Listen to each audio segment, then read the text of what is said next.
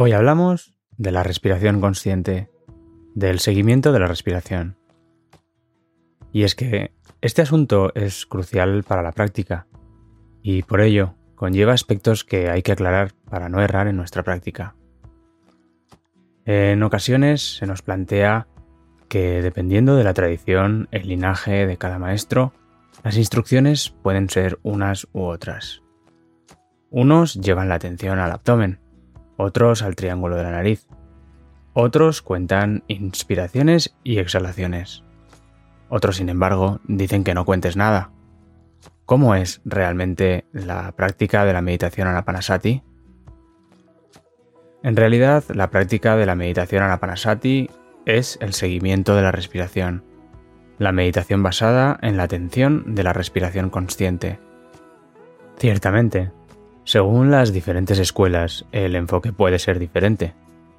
De esta manera, para unos maestros, tradiciones o enseñanzas, el enfoque o foco de atención se pone en las fosas nasales, en el triángulo de la nariz.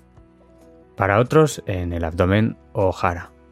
Incluso los hay que abogan por el seguimiento de la respiración consciente, desde que el aire entra por las fosas nasales, pasa por los pulmones y llega al diafragma hasta que sale en sentido inverso. Todas estas opciones son válidas y efectivas. De hecho, las instrucciones que proponemos aquí no son la verdad absoluta, ni la única forma de practicar meditación anapanasati. Pero es importante que sepamos que la mente debe saber en todo momento lo que se le pide, y así no darle más motivos de dispersión por ello, siendo que es el método más tradicional y quizás uno de los más extendidos y practicados en el mundo occidental, enfocaremos nuestra atención en la respiración y podemos dar un paso más en nuestra práctica y llevar nuestra atención a las sensaciones físicas que nos produce el aire al entrar y al salir de las fosas nasales.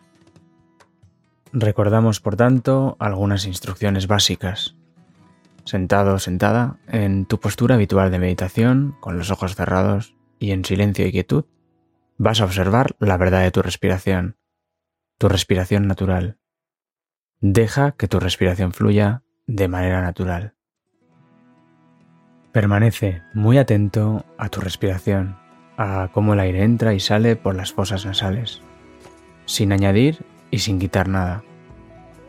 No pretendas modificar ni cambiar el ritmo de tu respiración. Observa si tu respiración es larga o corta. Date cuenta el ritmo de tu respiración. Percibe si tu exhalación es más larga que tu inhalación. Fíjate si el aire entra por la fosa nasal derecha o por la izquierda, o por ambas a la vez. Puede ser que incluso sea ruidosa o silenciosa.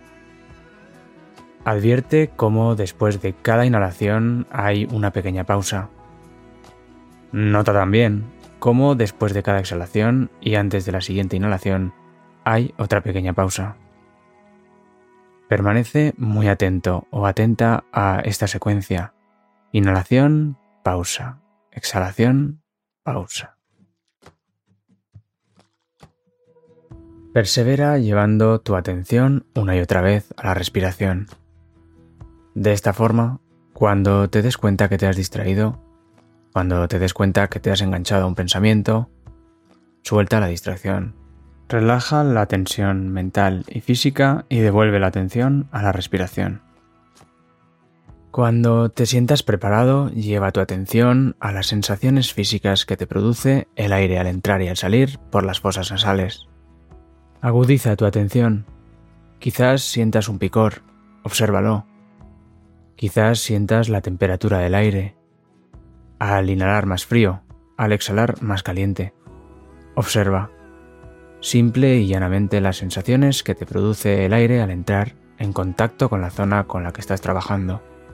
Este es un gran paso hacia la práctica de la meditación vipassana propiamente dicha.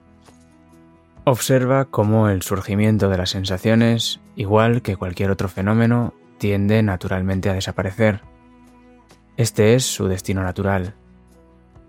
Date cuenta de la impermanencia de todos los fenómenos. Con el tiempo y con la práctica, además de notar las sensaciones respiratorias, podrás percibir las sensaciones corporales que surgen, permanecen y se desvanecen por todo tu cuerpo. ¿A qué se debe entonces tener que enfocarnos en la respiración? No puedo sentarme a meditar y simplemente dejar que lo que tenga que suceder suceda.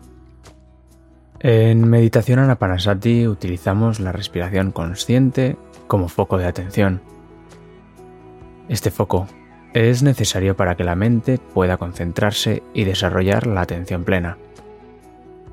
Devolver una y otra vez la atención a la respiración, así que nos demos cuenta que nos hemos distraído, para o desacelera la cadena de pensamientos. Y para darte cuenta, el cultivo de la atención plena es necesario. Gracias a ese darse cuenta, gracias al volver una y otra vez a la respiración, cultivamos la atención plena y desarrollamos paulatinamente la conciencia testigo, esto es, la capacidad de observar, de forma ecuánime, todo pensamiento o acontecimiento. Es por ello que es tan importante tener un foco de atención, un ancla al momento presente. Mm, no puedo enfocar mi atención a la respiración, mis propios pensamientos me aturden.